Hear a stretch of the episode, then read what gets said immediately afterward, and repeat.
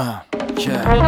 10年変わら職人の雑談ラジオテルクに神社参りどもすぐ足とよそ地の旅島新しいパスポート初めの一歩ポッドキャストに勝ち込む。地元を欄にライフプランに命なりファイ。一針一針ジョニーのウイスキー。磨き続けたスキル。ミドルエイジの定時俺も選択肢はい、どうも、デルコブ第2回目の配信です。えっと、前回のエピソードでですね、この僕のポッドキャストラジオについていろんなお話をしたんですけども、大事なことを話し忘れていたことを思い出しまして、ちょっとその話をしたいんですけど、今、冒頭で流れてた曲があるじゃないですか。僕のラジオのテーマソングなんですけども、歌詞聞いてもらえばわかる通り、このラジオのために作ったオリジナルです。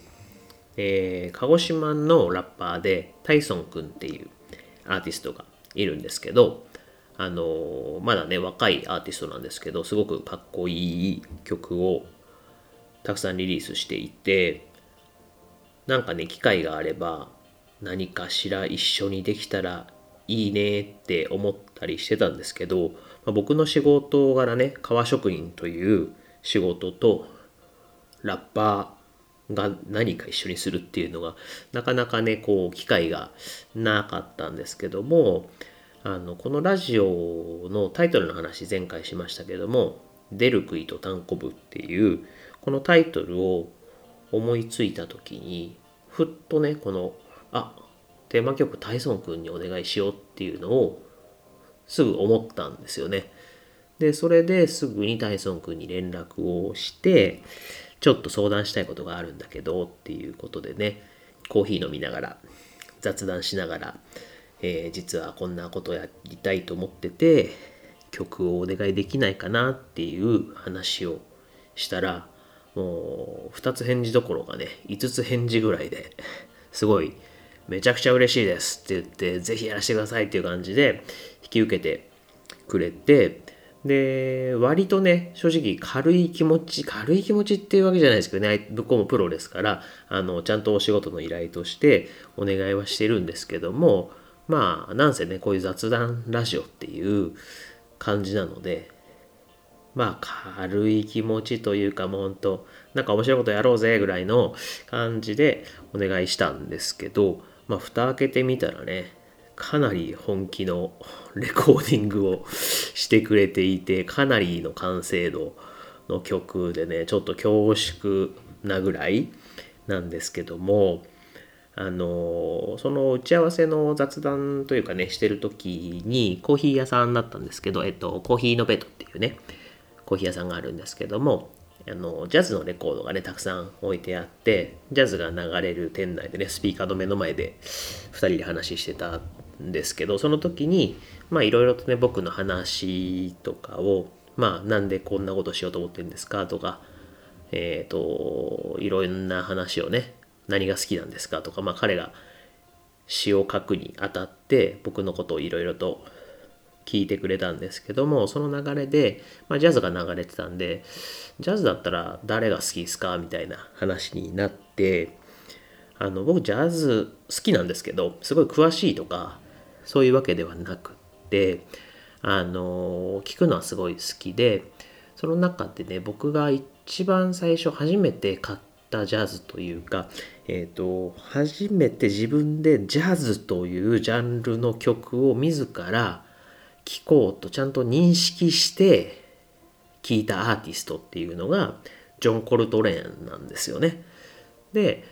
なんでまあ彼の質問に対してまあジャズだったらジョン・コルトレーンかなっていう話をしてたんですよね。そしたらねこのジョン・コルトレーンの名曲「ブルートレイン」をねサンプリングした曲に乗せて、えー彼の、まあ、僕と話した内容を反映したねリリックが乗って素晴らしい仕上がりの曲になりましたでこのコルトレーンのね曲は思いっきりサンプリングしてるんで最初ねあの著作権的にこれ大丈夫なのかなとかってちょっと心配したんですけどもあの一応ジャスラックで調べたところです。ねまあ50年ぐらいなんですかね著作権が消滅するのって。なんで、まあ、ジョン・コルトレーンの楽曲に関してはほぼほぼ著作権が消滅しているっていうことで、えー、一応まあ無事にねこのネット上に配信できてますのであの著作権的なものは OK だったということで一安心です。はい、でねえっ、ー、とその時にえっ、ー、ともう一つあのカバーアートってあるじゃないですか。このポッドキャストのえっと何でしょうね。ジャケット的なアイコンのイラストとかが載ってたりするんですけどもそれもね誰かに頼みたくって誰かいい人いないかなみたいな話をタイソン君にしてたら、ま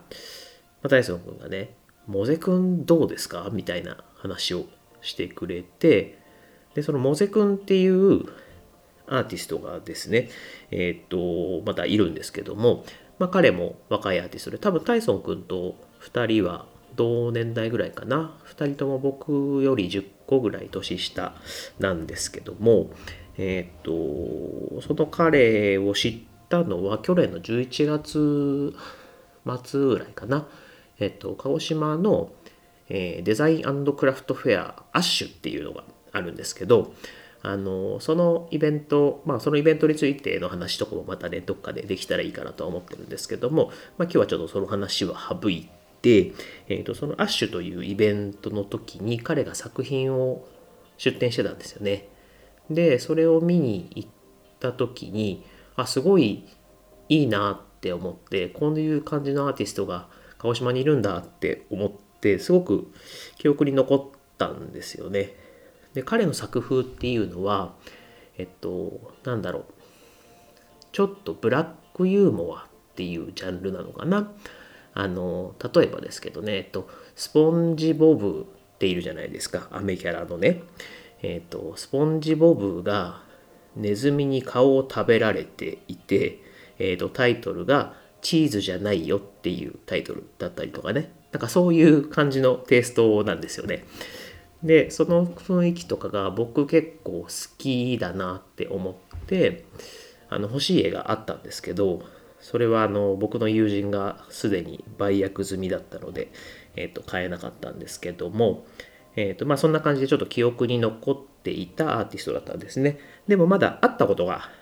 なくって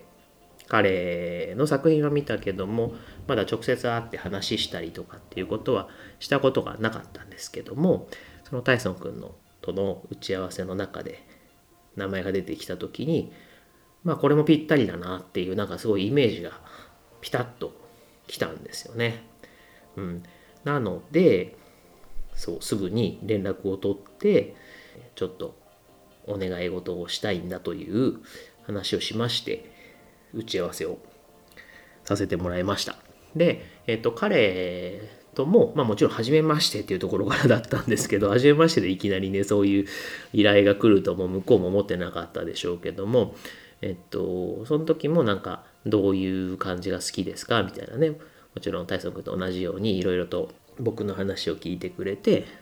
どんな内容なのかっていう話を、まあこれまた彼なりに、大君は大君で僕から聞いた話を、えー、噛み砕いて彼なりに消化して離陸にしたと思うんですけども、えー、モゼ君はモゼ君で僕から聞いた話を彼なりの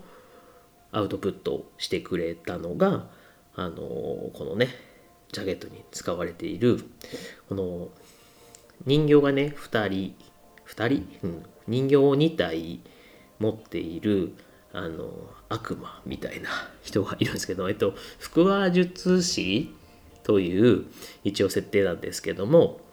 まあ、僕がこの出る杭と単行部で、まあ、そいわゆる出る杭っていうのは若い世代、えー、で単行部っていうのが、えっ、ー、とまあ先輩にあたる、まあ、年配年配じゃないな年長者、うん、の人たちっていう話をしてたのを、えーとまあ、僕がその両面を持っているっていうところを彼なりに、えーと、アウトプットしたのが、えっ、ー、と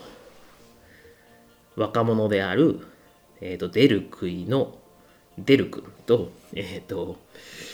目の上の単行部のコブさんというねえーと、コブさんっておじいさんと,、えーと、デル君っていう若者の2人の、えー、パペットを人形を僕が、えーと、腹話術師として、えー、お話ししてるっていう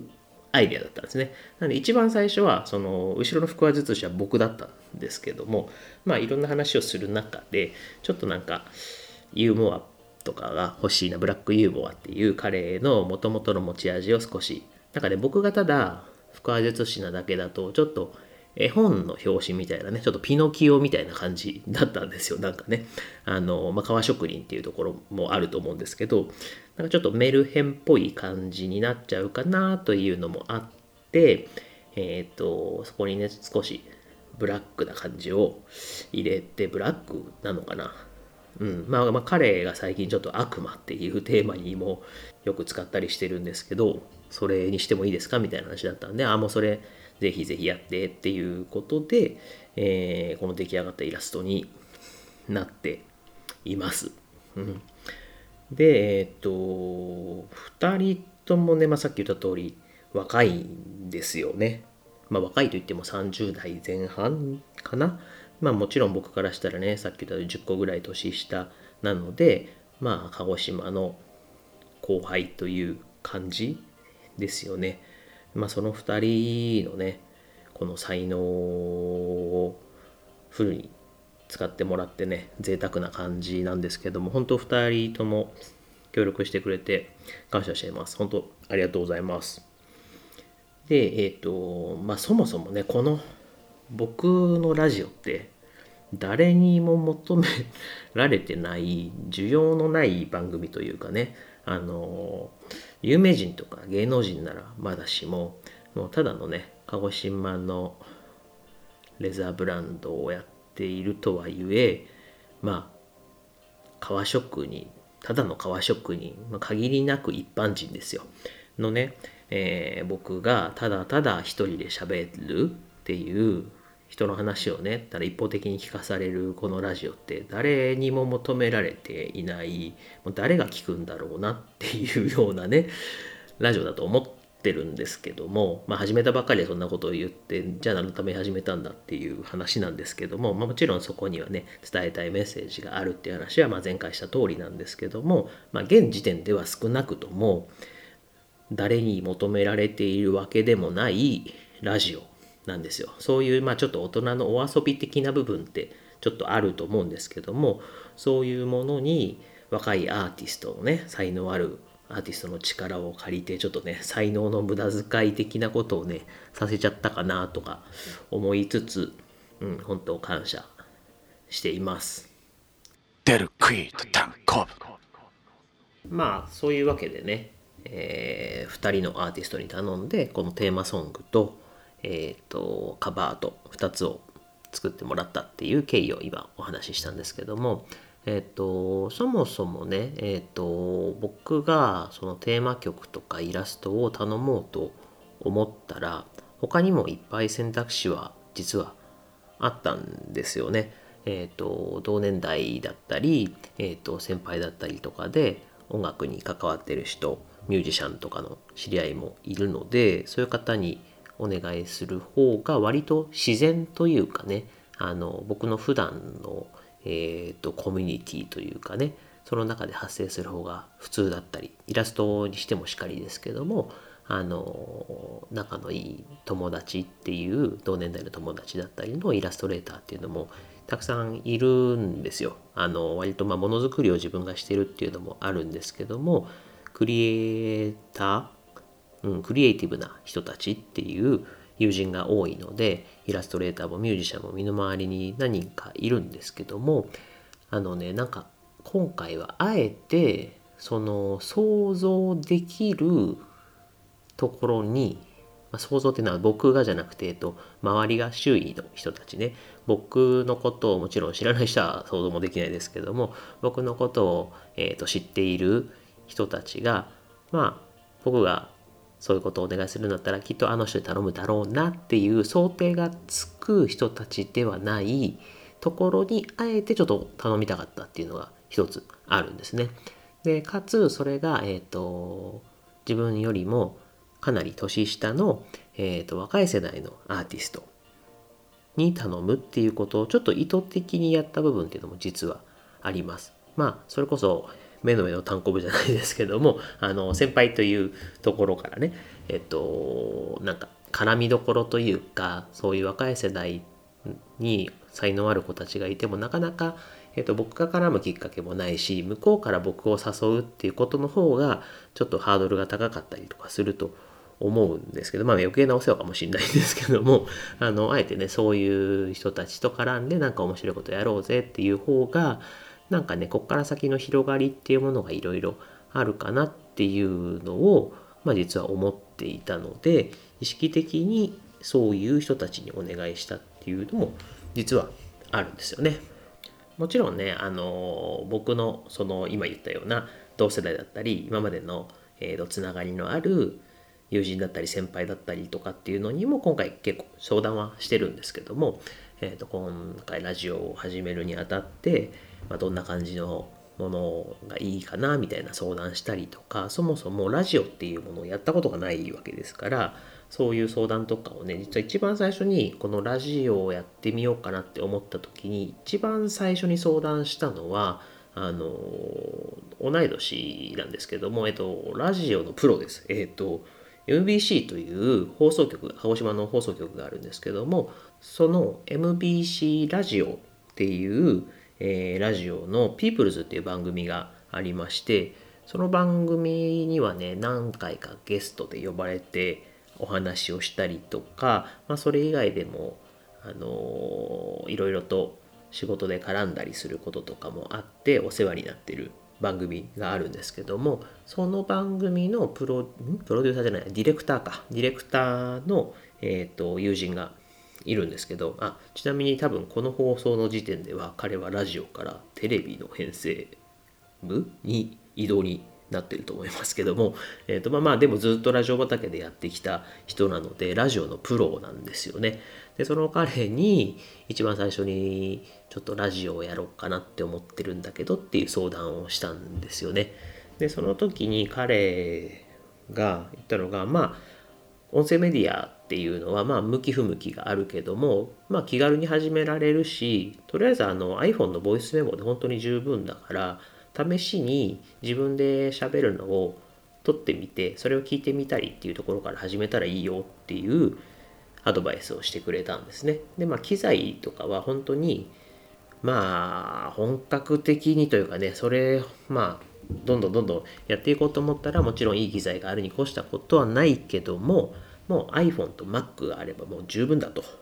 うん、iPhone のボイスメモで撮って、えーと、Mac に、あの入っている編集ソフト、プリセットで入っている編集ソフトでいじればもう十分ラジオとしてはあの作れるよっていう話だったんですね。で、まあ機材とかね、その辺を掘り始めると機材沼にはまって、もうどんどんどんどんいい機材がね欲しくなっちゃうから、まあそこはちょっとやめといた方がいいみたいな話をしてアドバイスしてくれたんですよね。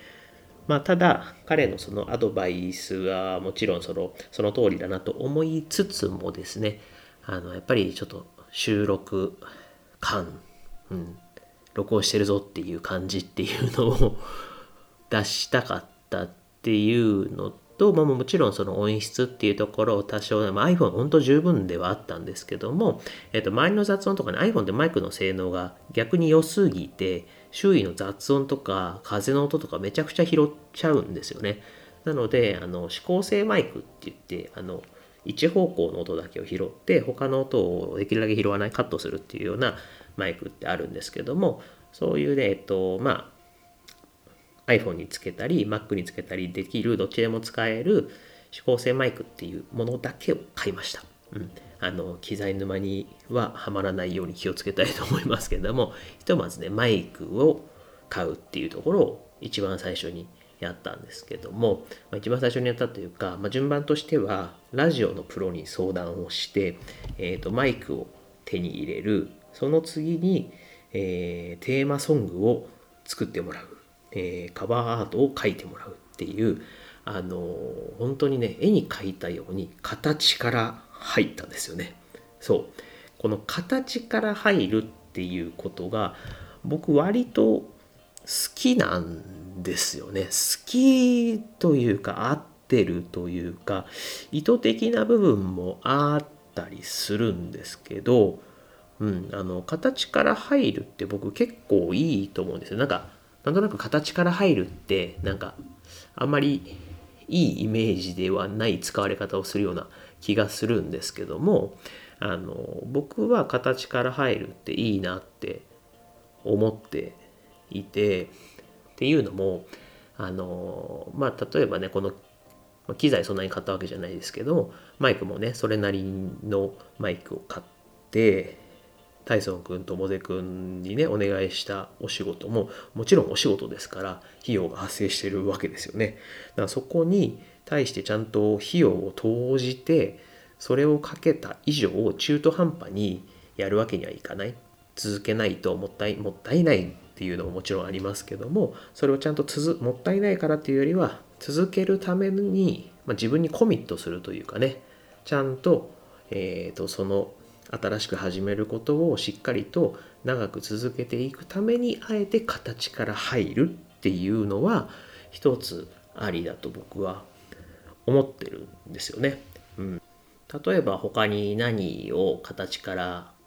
入って始めたことがあるかっていうと、えっと、今ね、僕、ランニングしてるんですよ。ランニング？ジョギング？うん、ちょっと、あの、定義わかんないですけど、ランニングとジョギング何が違うのかちょっと定義はいまいち分かってないですけども、とにかく走ってます。うん。で、えっと、これは去年の1月から始めたんですよ。それまであんまり運動をしてなかったんですけども、まあ、ちょっといろいろあ、いろいろあってというかね、ま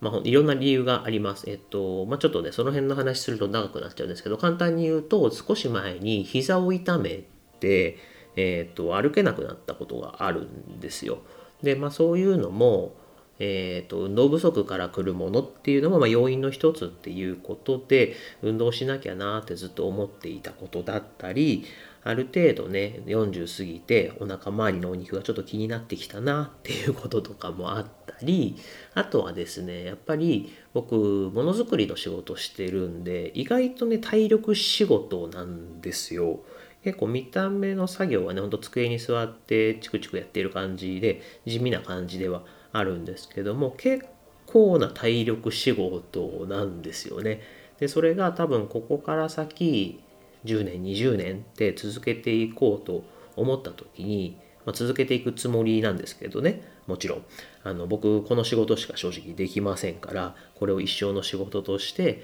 やっていくつもりではあるんですけどもただえーと、何も努力をしなかったら仕事のパフォーマンスってどんどんこう落ちていくんじゃないかなって思うんですよね。特に体力仕事っていうところもありますから体力をつけるっていうことでえーと、仕事のパフォーマンスが向上していくっていうことは、まあ、ちょっとね、まあ、この年になって難しい部分はあるかもしれないんですけども維持していくっていうのはできると思いますしその維持する努力っていうのをしなきゃいけないっていうのもあると思うんですね。うんまあそういう、まあいろんな理由があるんですけども、そういう理由で去年から走り始めたんです。で、それもやっぱり、よしとね、一年発起して始めたので、えー、走るということをきちんと習慣化して続けていくためにもよし形から入ろうとその時も思ったんですよ。で、えっと、ちょうど年明けっていうのもあったんで、えー、っとスポーツ店に行ってねまあなんか新春セールみたいなね。なんか別にセールで買い物するのが好きなわけではないんですけどたまたまタイミングがそういうタイミングだったので、えー、一式ね揃えました。上から下まで。もちろんスニーカーから、えーと、ウェア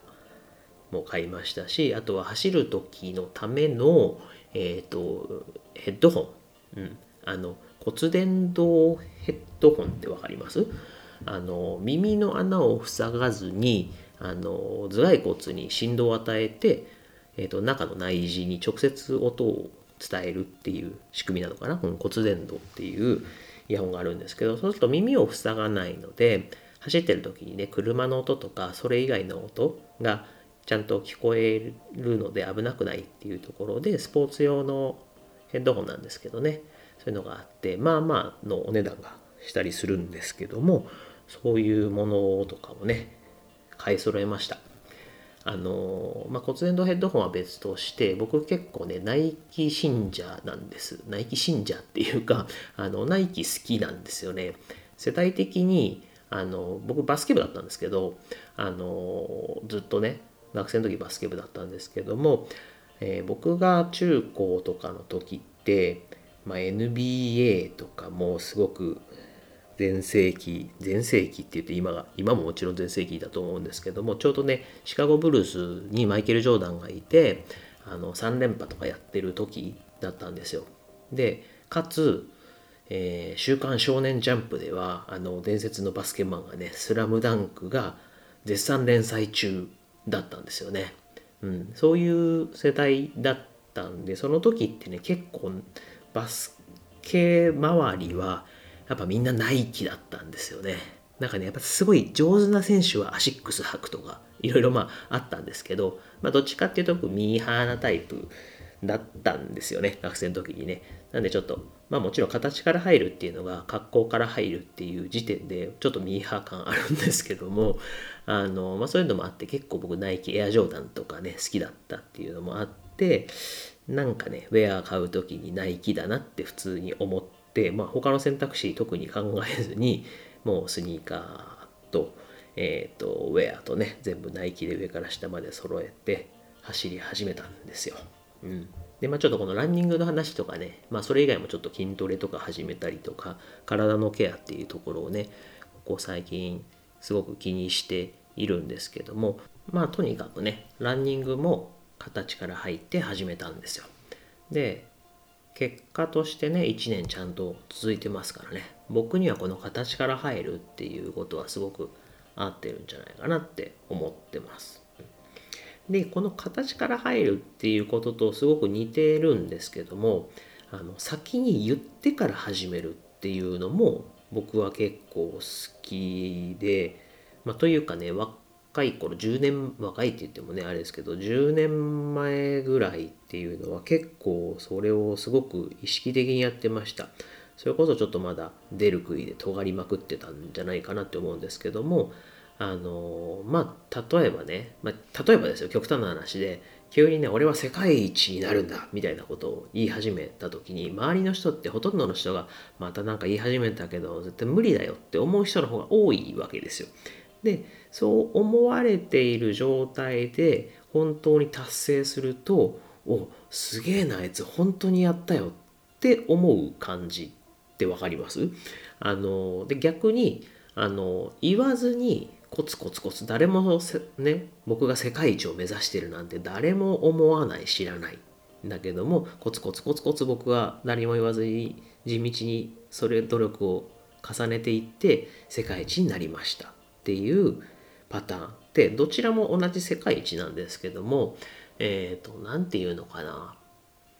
あの有言実行っていう感じと似てるのかな。あの先に言って、まあ、ビッグマウスじゃないけども大口叩いといて、まあ、所詮無理だろうって思われてたことをやってしまうっていう方がかっこいいって僕思ってってたし今もまあどっちかっていうとそっちの方がかっこいいと思いますもちろんね縁の下の力持ちとかっていうねその目に見えないところでコツコツ努力してる人たちも素晴らしいしそれはそれのかっこよさっていうのがあるのはわかるんですけどどっちかっていうとあの目立ちたがり屋じゃないですけどもあのそういう気質があるのかな僕には。うん、なんでそういうちゃんと言ってから始めるっていうことが好きでえーと、かつそれは形から入ることと同じで言うことによって自分を追い込む。言った以上やらなかった時がかっこ悪いから。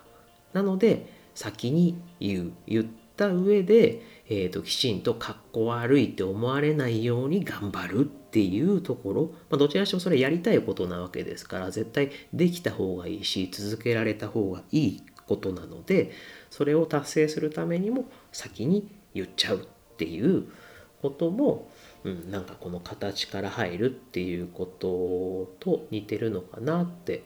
思います。うん、もちろんそれ以外のね始め方もありますし何か新しいことを始めようと思った時にあのそんなに構えずにね気楽に始めていくっていうことももちろん全然いいことだと思いますけども、まあ、僕の場合はねこの形から入るっていうのが合っているし、うん、続けていくために自分にコミットするっていうのは割と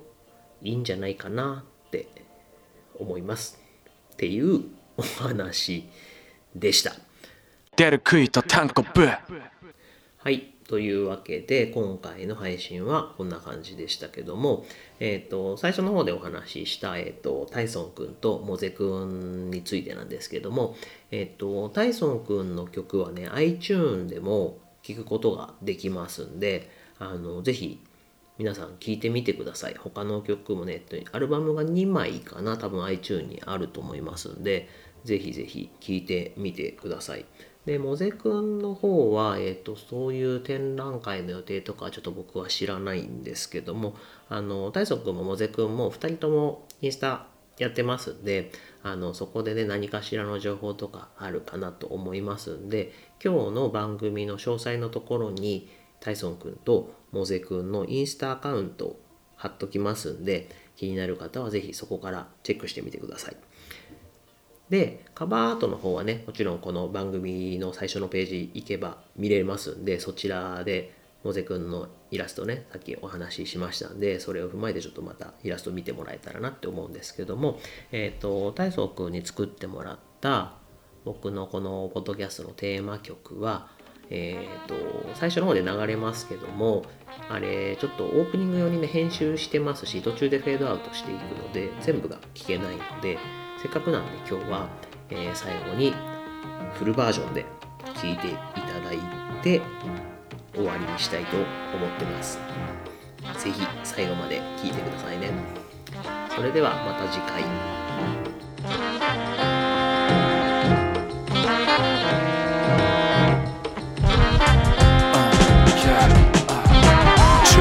国の雑談ラジオペルクに神社参りともすぐ足とよそ地の旅路回新しいパスポ初めの一歩ポッドキャストに勝ち込む。地元を欄にライフ。プランに命。なるファイ。一杯一杯ジョニーのウイスキー。磨き続けたスキルミドルエイジの停止これも選択肢。あの日々からもう10年が経った。自分もその一人になりたかった。スティールストレンジャーここからが始まるさいつか夢見る。ハイフル街の修理屋今と未来語る。グッドネイバー。ひかむきほど味てる。まるでコンパス旅の途中から送るワンラブ。イブ翔一郎。出るクイット単語ブ、ミュージックバイツミロックアートバイモゼ What's that? イブ翔一郎プレゼンツあ出る杭とタンコプ